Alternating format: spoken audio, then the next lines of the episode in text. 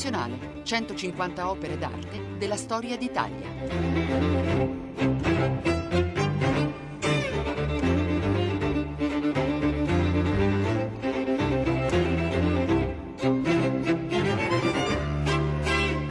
Buongiorno da Luca Scarlini dal Museo Nazionale di Radio 3. Quest'oggi, per la sala dedicata al decoro, ornamento, eleganza, fasto ed esibizione, dove già si trovavano il vaso François e il diadema fiorito, Chiara Squarcina, che si occupa di storia del vetro, lavora presso la Fondazione Musei Civici di Venezia ed è responsabile in questo ambito delle collezioni di Palazzo Mocenigo, racconta il grande piatto a incalmi di filigrana retortoli di cristallo e l'attimo, che chiameremo da qui in avanti grande piatto, che viene dal Museo del Vetro di Murano.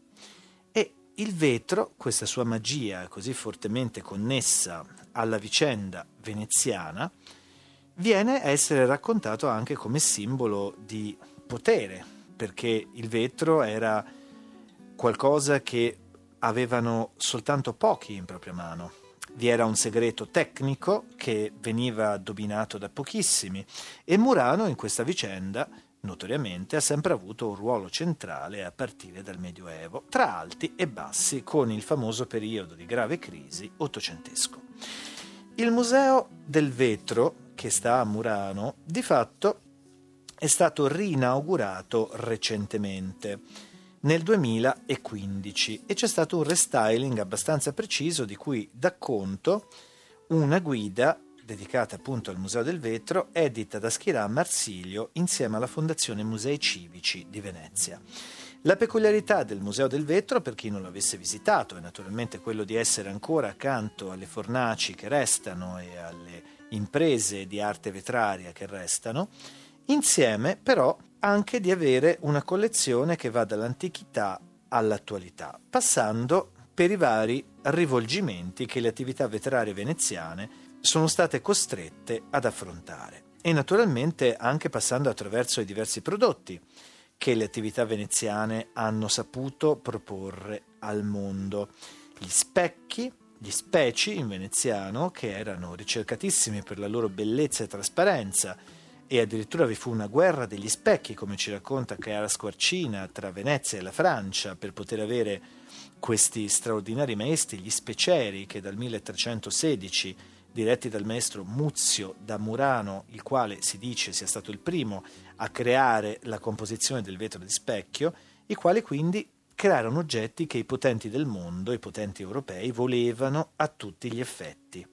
E da queste bellezze straordinarie si andava poi alle conterie, ossia coloro che facevano le perline in vetro, fino ai verrieri, che facevano boccette, pesi e misure di vetro, quindi oggetti per la vita quotidiana, un intero mondo, un'intera vita riprodotta nella dimensione del vetro, di cui ci racconta Chiara Squarcina.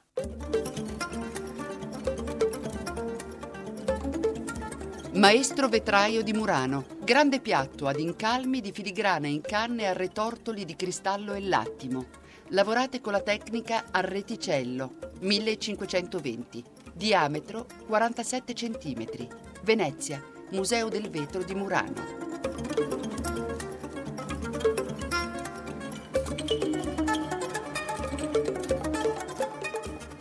Oggi mi trovo a consegnare a Radio 3 un, un'opera, un vetro che fa parte del nucleo che eh, caratterizza il Museo del Vetro di Murano, che fa parte della Fondazione Musei Civici di Venezia. E eh, devo dire che c'è stato l'imbarazzo nel dover scegliere l'oggetto che meglio potesse rappresentare la storia del vetro.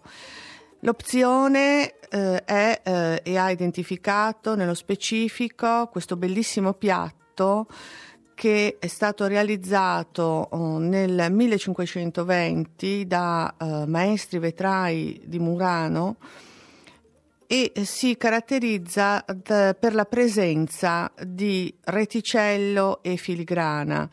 ovvero una tecnica molto particolare che in qualche modo ha reso famoso il mondo del vetro lagunare assieme ad altre tecniche.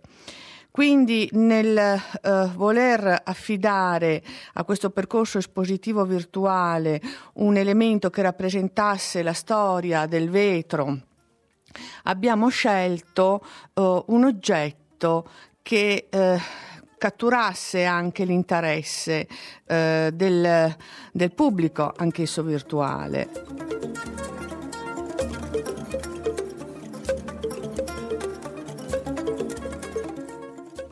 Perché un piatto? Perché questa tecnica? Il piatto nella sua specifica è molto complessa nell'esecuzione eh, perché eh, è grande e eh, naturalmente nel Cinquecento non sussistevano delle tecniche così avanzate anche eh, nell'utilizzo di una strumentazione mh, all'avanguardia come possiamo uh, vedere oggi nelle fabbriche di Murano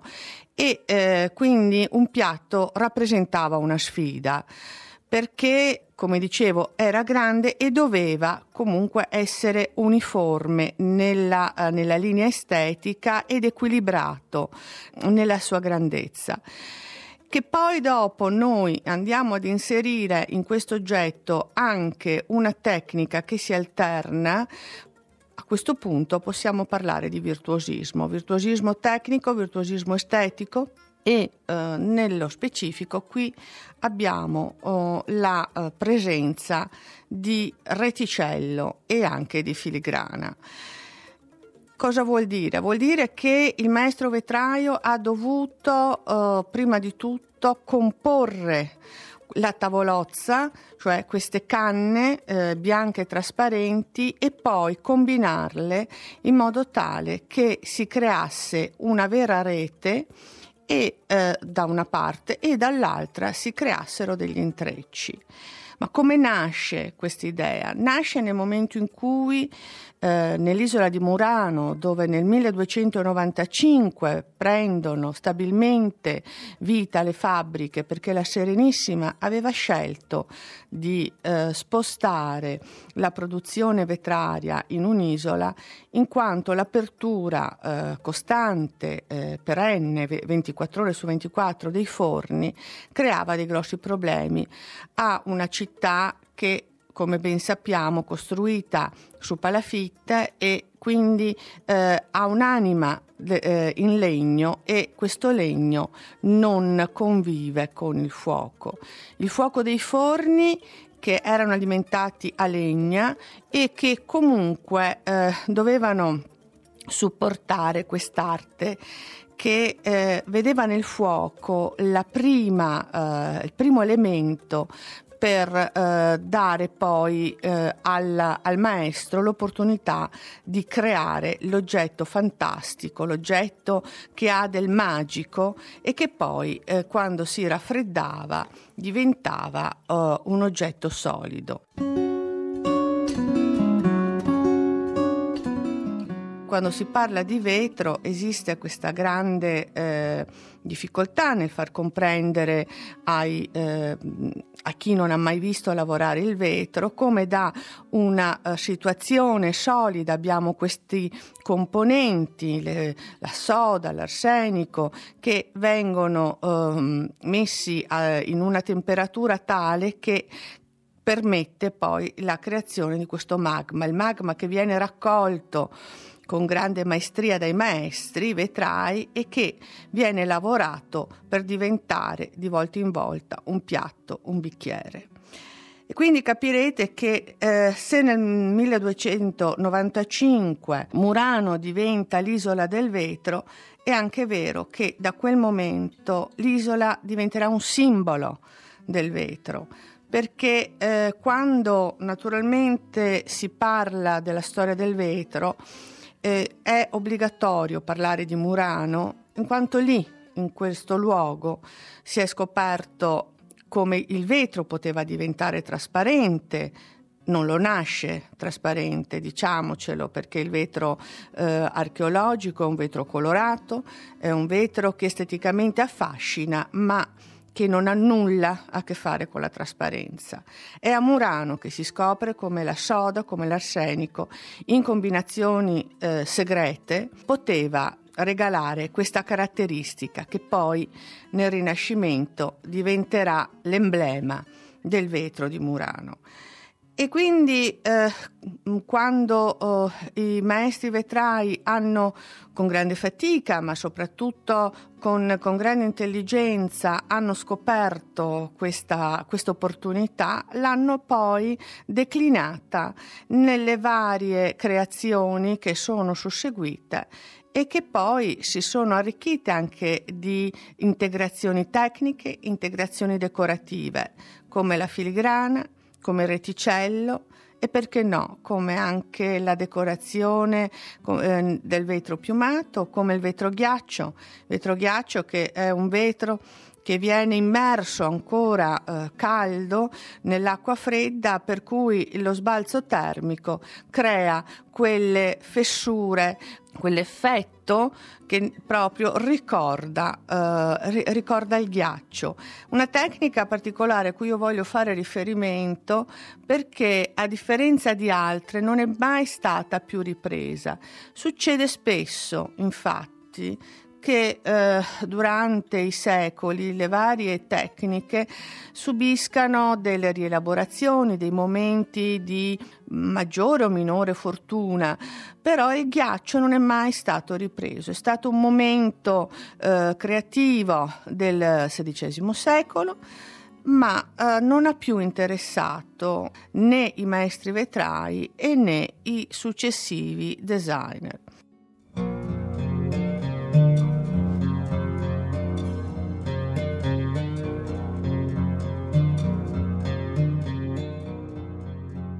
Per entrare dentro la sala del decoro, dell'ornamento, dell'eleganza, del fasto e dell'esibizione, ecco che si entra dalla porta che è museoradio3.rai.it, dove si trova l'opera e dove vi sono tutte le suggestioni possibili per approfondire la visione della stessa. E il Museo del Vetro di Murano è di per sé anche un museo dell'esistenza nei secoli, quando si osservano certi oggetti che hanno a che vedere anche con momenti specifici, si vede anche come il fasto abbia saputo trovare forme sempre nuove. Ad esempio, colpisce specialmente un désert che sarebbe poi un trionfo da tavola, che è enorme, pieno di figure, di rappresentazioni architettoniche. Si chiama Giardino all'italiana in miniatura, con elementi architettonici in cristallo e vetro verde, lastrine sagomate decorate con finissima graniglia di vetro in colore verde e piccoli vasi di lattimo con fiori in pasta vitrea policroma. Insomma, un trionfo da tavola in cui quasi scomparivano i commensali per quanto di altissimo lignaggio, data la straordinaria grazia e precisione di questo lavoro in vetro che figurava un'architettura di straordinaria bellezza e importanza legata a qualche gran palazzo veneziano. I vetri alla façon de Venise, quegli stessi che si producevano di contrabbando in altri luoghi e che gli stessi maestri vetrai muranesi nei momenti di crisi ebbero a produrre all'estero,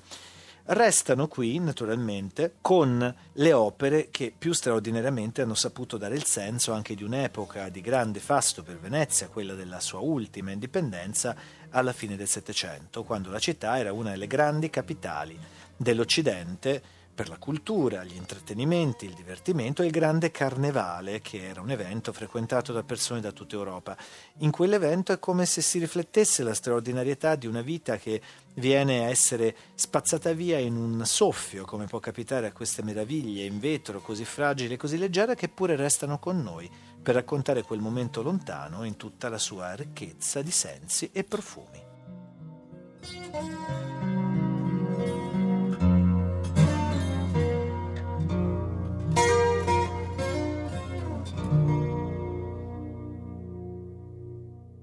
Chiara Squarcina racconta il grande piatto del Museo del Vetro di Murano.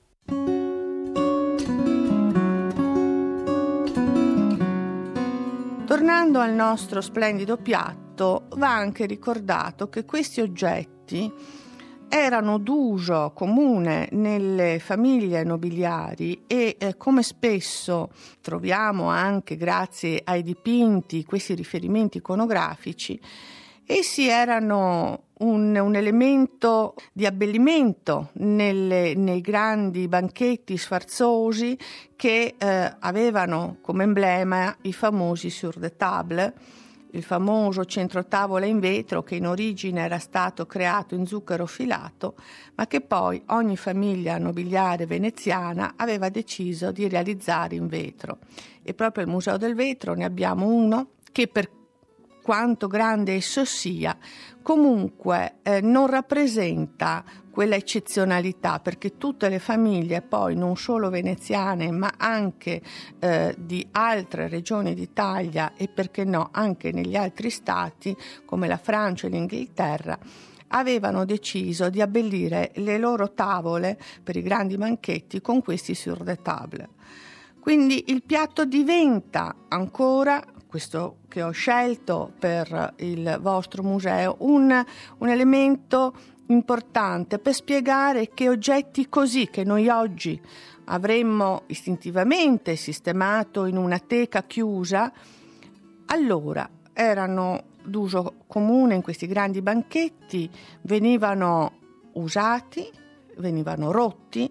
venivano restituiti, venivano rifatti e quindi esisteva una uh, circolazione molto interessante che poi andava anche oltre Alpe perché il vetro, ricordiamolo, nel Cinquecento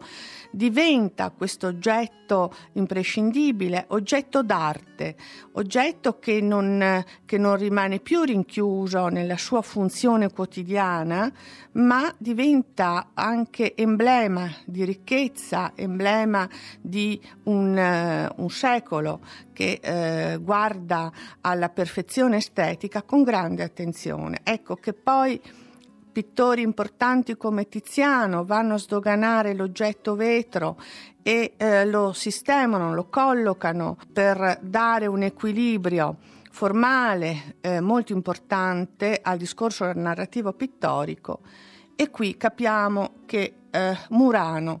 diventa la patria del vetro e diventa anche quel luogo dove si creano degli oggetti unici, carissimi, infatti infatti eh, le frontiere francesi cercavano di impedire le importazioni eh, del, dei vetri e anche dei tessuti, bisogna ricordarlo, provenienti dalla Serenissima perché erano eh, troppo cari e soprattutto creavano del, dei grossi eh, problemi alla, ehm, all'economia francese. Stranamente la Serenissima stranamente lo dico in tono ironico, eh, la Serenissima aveva questa attenzione per una manifattura importante, tant'è che nella categoria dei maestri vetrai riconosceva una nobiltà parallela, ovvero a coloro che si distinguevano nella creazione di oggetti in vetro, nella produzione di oggetti in vetro, che davano lustro alla Serenissima, a loro si dava l'opportunità di sposare donne eh, nobili che ovviamente non sarebbe stato nella norma concesso in quanto i maestri vetrai non appartenevano a una categoria sociale tale da potersi sposare con nobildonne e soprattutto veniva poi riconosciuta alla famiglia l'opportunità di veder coniata l'osella, una moneta d'oro veneziana con il simbolo della famiglia. Questo perché? Perché la Serenissima capiva che riconoscendo a questi fautori eh, di un'arte che economicamente portava moltissimo alle, eh, alle casse eh, lagunari, era, eh, era, importante, era doveroso. E eh, questi maestri che in fondo rimangono anonimi, perché se noi guardiamo questi oggetti, anche questo piatto nello specifico, non sappiamo chi è il fautore. Il fautore, il maestro vetraio, rimane rimane anonimo in quanto comunque anche oggi quando noi guardiamo un oggetto solitamente eh, oggetto in vetro ovviamente solitamente vediamo indicata la fabbrica e il design, ma il maestro, le mani che hanno creato, hanno dato vita a, questa, a questo manufatto, rimane sempre un nome sconosciuto. Ecco anche perché il salone eh, del Museo del Vetro che eh, riguarda proprio eh, ed è dedicato al periodo eh, cronologico del Cinquecento, è eh, dedicato ai maestri vetrai anonimi.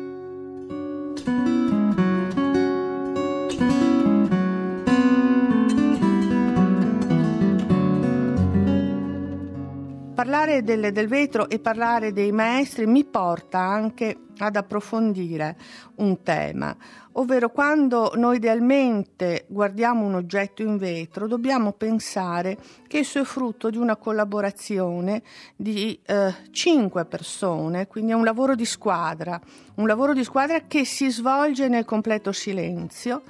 ed è un lavoro che eh, mh, mm, è eh, magico nella misura in cui il maestro si muove ed è supportato dai suoi serventi che silenziosamente capiscono attraverso un cenno, attraverso anche una quotidianità che li porta ormai a capire quali sono gli strumenti che servono al maestro stesso, di portare avanti un'esecuzione che affascina ieri come oggi. Ieri eh, come nel caso del nostro oggetto. Il maestro aveva a disposizione strumenti rudimentali, addirittura non aveva lo scranio, cioè questo, questa seduta che permetteva, permette e permetteva ieri mh, dal Settecento in poi di appoggiare la canna e di lavorare con più scioltezza, una volta invece nel Cinquecento e prima i maestri vetrai dovevano appoggiare la canna su dei pezzi di legno che erano fissati sulle brache.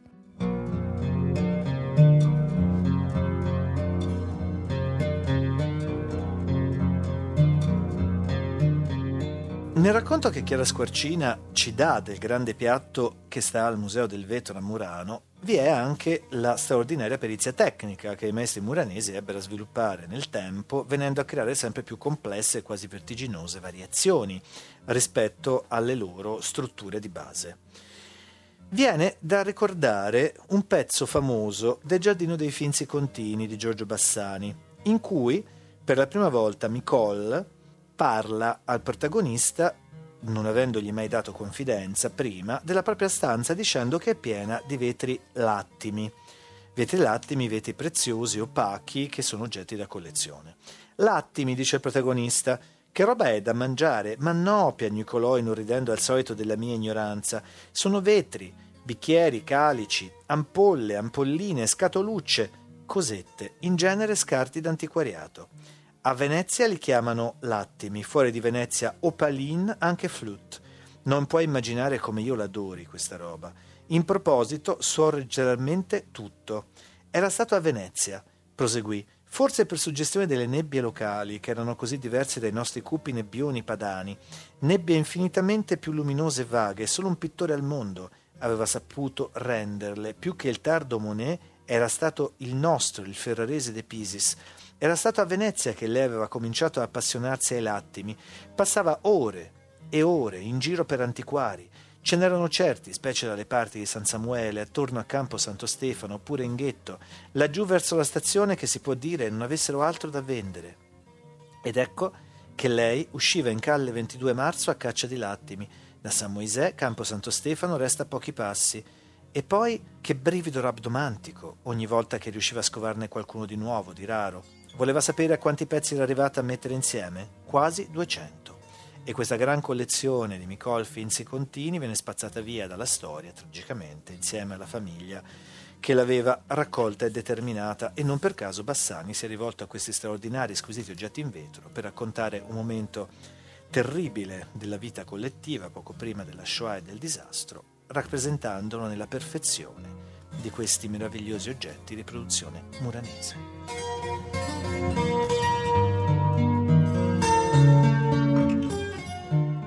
Chiara Squarcina racconta il grande piatto del Museo del Vetro di Murano.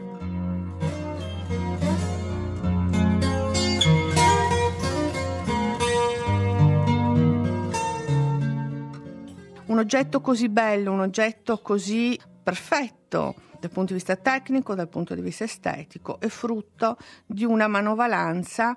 che non aveva eh, un supporto culturale, non aveva il supporto tecnico, non aveva quegli agganci che noi oggi avremmo, ma era un uomo che aveva lavorato fin da piccolo, si entrava in fabbrica a 5-6 anni, si cominciava da servente, anzi da garzone,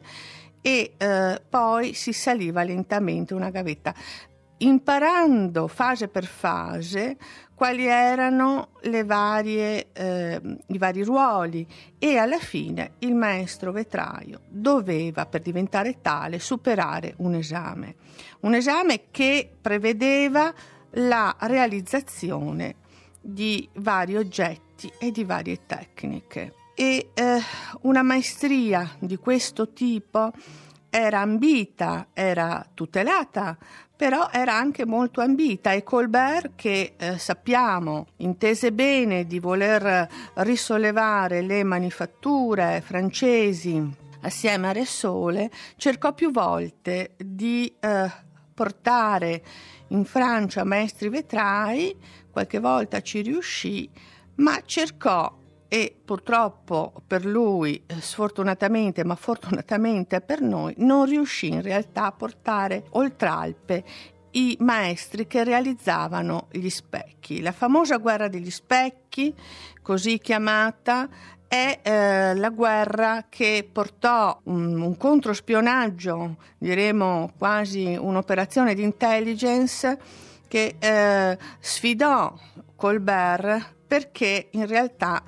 per poter realizzare gli specchi così grandi per cui Murano Venezia era famosa, dovevano essere convinti cinque maestri e non uno. Infatti per realizzare gli specchi era necessario avere la manovalanza, la collaborazione, l'operatività di cinque persone e non era facile convincere tutte e cinque le persone che poi lavorassero assieme per realizzare questi specchi. Un lavoro improbo che sfidò, come dicevo, Colbert, ma che in realtà non portò eh, a nessun risultato in quanto oh, riuscì a convincere cinque maestri che eh, realizzavano ed erano specializzati nella eh, manifattura degli specchi fu impossibile. E quindi famoso, il famoso salone degli specchi che vediamo a Versailles sono definiti specchi grandi, se noi li confrontiamo con gli specchi nei palazzi veneziani capiamo che ancora una volta noi rappresentavamo un'eccellenza, un'eccellenza a cui guardare e che rappresentava anche una sfida. Questa sfida eh, non era solo estetica ma era anche economica. Ed è per questo che a un certo punto nel resto dell'Europa eh, si cominciò a produrre il vetro per anche mh, in qualche modo rispondere a un, un, oggetto veneziano molto caro e comunque eh, difficile da acquistare e comunque da reperire. Ricordo che mh, le navi veneziane trasportavano i vetri in barili d'olio perché l'olio era l'ammortizzatore perfetto e che i veneziani proprio a fronte di questo grande anche pericolo che il vetro veneziano poi fosse riutilizzato, rifuso, vendeva gli scarti, ovvero tutti quegli oggetti che non risultavano perfetti, quindi venivano rotti e venivano quindi buttati in una zona della fabbrica dove si raccoglievano gli scarti, questi scarti stessi per essere riutilizzati da esterni che non fosse la fabbrica stessa, dovevano essere comprati. Una Serenissima attenta, quindi dicevo, una Serenissima anche capace perché? Perché la Serenissima in realtà io amo sempre ricordarlo, non era una, eh, una, realtà politica, non era una realtà militare, non, era, non aveva velleità espansioniste, ma aveva un'anima commerciale. E l'anima commerciale eh, la portava poi a dover cucire e eh, aprire dei fronti molto delicati con eh, altri paesi d'Europa, ecco perché gli ambasciatori erano così importanti, dovevano eh, sanare eh, degli improvvisi incidenti diplomatici perché a differenza mh, d'oggi comunque eh, l'ambasciatore veneziano aveva eh, in mano l'intreccio economico di una Serenissima, ripeto, che nel, eh, nello scambio delle merci basava tutta la sua gloria e tutto il suo potere. Quindi eh, in questo piatto noi non scorgiamo solo una valenza estetica, non intuiamo un virtuosismo affidato a una persona che in realtà, per quanto coadiuvata da una manovalanza dei garzoni, fosse eccezionale, era una persona che non aveva quella cultura, quel, quegli studi, quella preparazione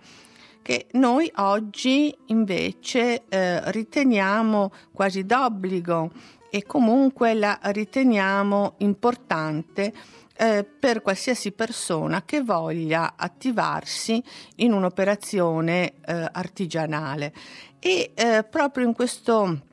in quest'ottica va anche vista la famosa operazione dell'abate Zanetti che alla fine dell'Ottocento, a fronte di una grandissima crisi che colpì l'isola di Murano perché come accennavo prima, se ovviamente eh, nel resto di, dell'Europa si cominciò eh, alla fine del Cinquecento e sempre di più a produrre eh, vetro cercando di imitare i vetri veneziani, tant'è vero che si chiamavano eh, i vetri alla façon de Venise e i veneziani risposero con i vetri a, eh, alla façon de Venise, cioè copiando le copie. Eh, e qui capiamo che eh, la storia, i corsi e ricorsi storici ci sono sempre. Ecco che oggi l'abate Zanetti nel 1860 ci insegna che cosa? Che davanti a un momento di crisi forte, gravissimo, forse più grave di quello attuale, decise di ripristinare una situazione attraverso la scuola, ovvero per riportare in auge una manovalanza che era invidiata, addirittura era quasi oggetto di spionaggio eh, ed era anche guardata con grande ammirazione, ecco che lui vuole ripristinare insegnando reinsegnando delle tecniche che stavano andando perse, perché ancora una volta l'arte del vetro, come altre, non si impara sui libri di scuola, ma si impara guardando, rubando con gli occhi. Ecco perché questi maestri imparavano l'arte fin da piccoli, ecco perché quando io dicevo prima che erano persone bravissime, eccezionali dal punto di vista mh, esecutivo, in realtà erano persone che non avevano avuto modo di confrontarsi con il vero mondo culturale perché la loro giornata iniziava e finiva in fabbrica, sperimentando, creando e soprattutto dando vita ad oggetti eccezionali.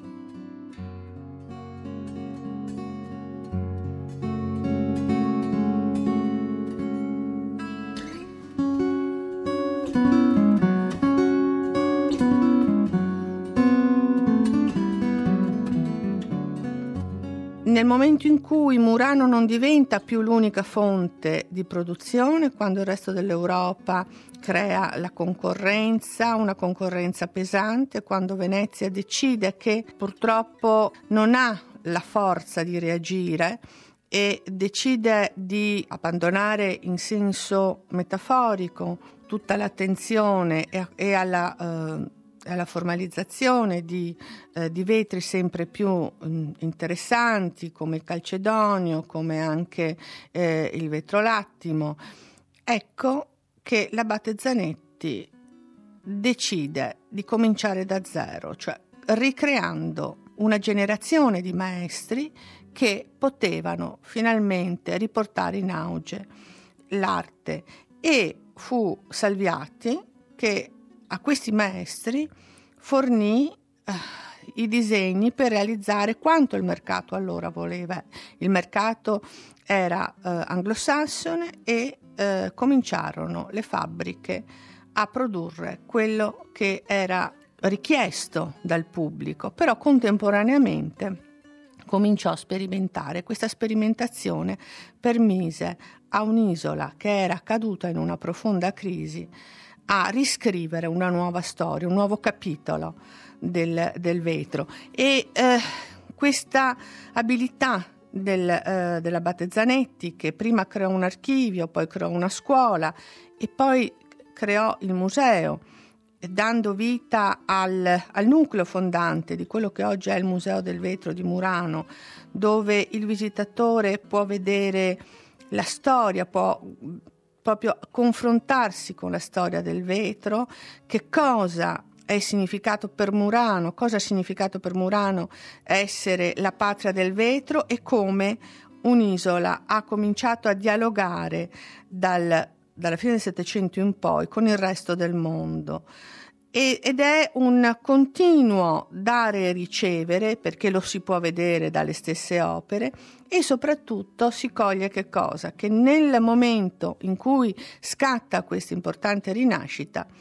il maestro vetraio diventa artefice, diventa design e nelle figure come Alfredo Barbini, che è una delle figure più importanti del Novecento, assieme ad altre, ovviamente, però quella che amo ricordare perché in lui convive l'anima del maestro e l'anima del design, è uno dei rari esempi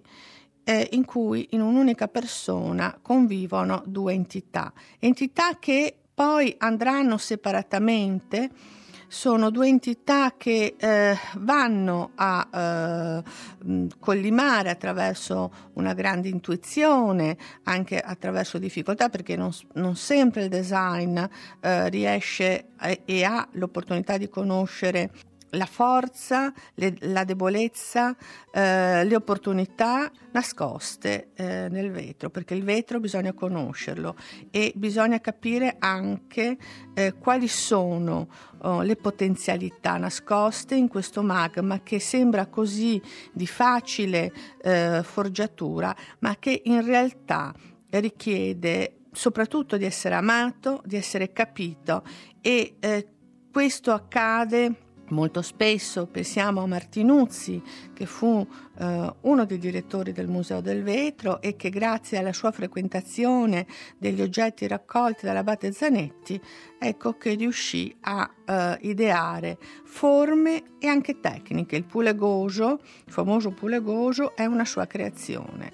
Ma tutto questo per dire che cosa? Che alla fine, grazie a questa rinascita, il vetro ha saputo ritrovare e riscoprire una sua uh, identità, un'identità che uh, è internazionale e che comunque riesce, uh, come sempre, ad affascinare il pubblico e soprattutto a sdoganare l'oggetto vetro, che ormai mm, è un oggetto artistico sia che domini un, un banchetto ossia che domini una vetrina o addirittura che domini un tavolo come un oggetto d'arte.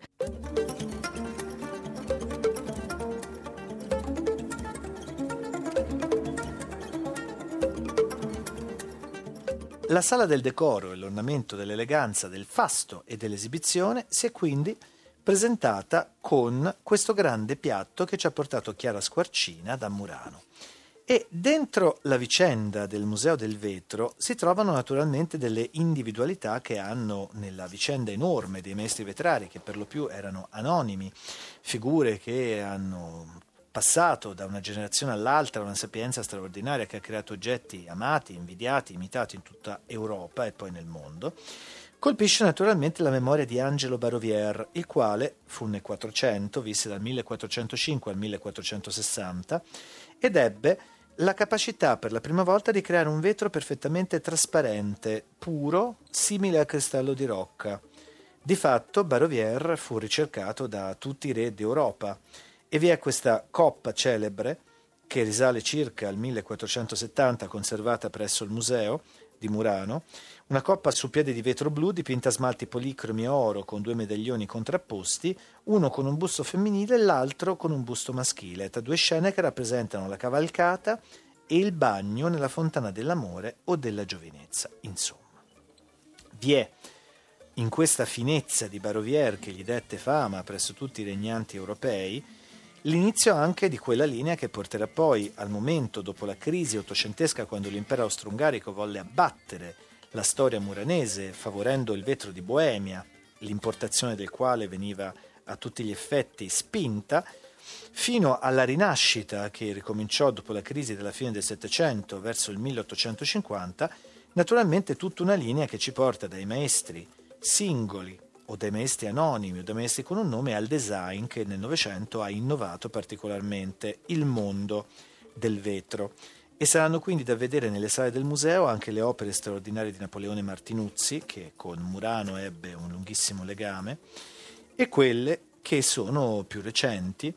come ad esempio il vaso Orfeo che è stato scelto per la copertina della guida del Museo del Vetro, che è un'opera con disegno Lino Tagliapietra e Marina Angelin, esecuzione di Lino Tagliapietra, circa risalente al 1984. Insomma, quasi due millenni di vetro che questo grande piatto che ci ha portato Chiara Squarcina ben raccontano. Un saluto a Luca Scarlini dal Museo Nazionale di Radio 3.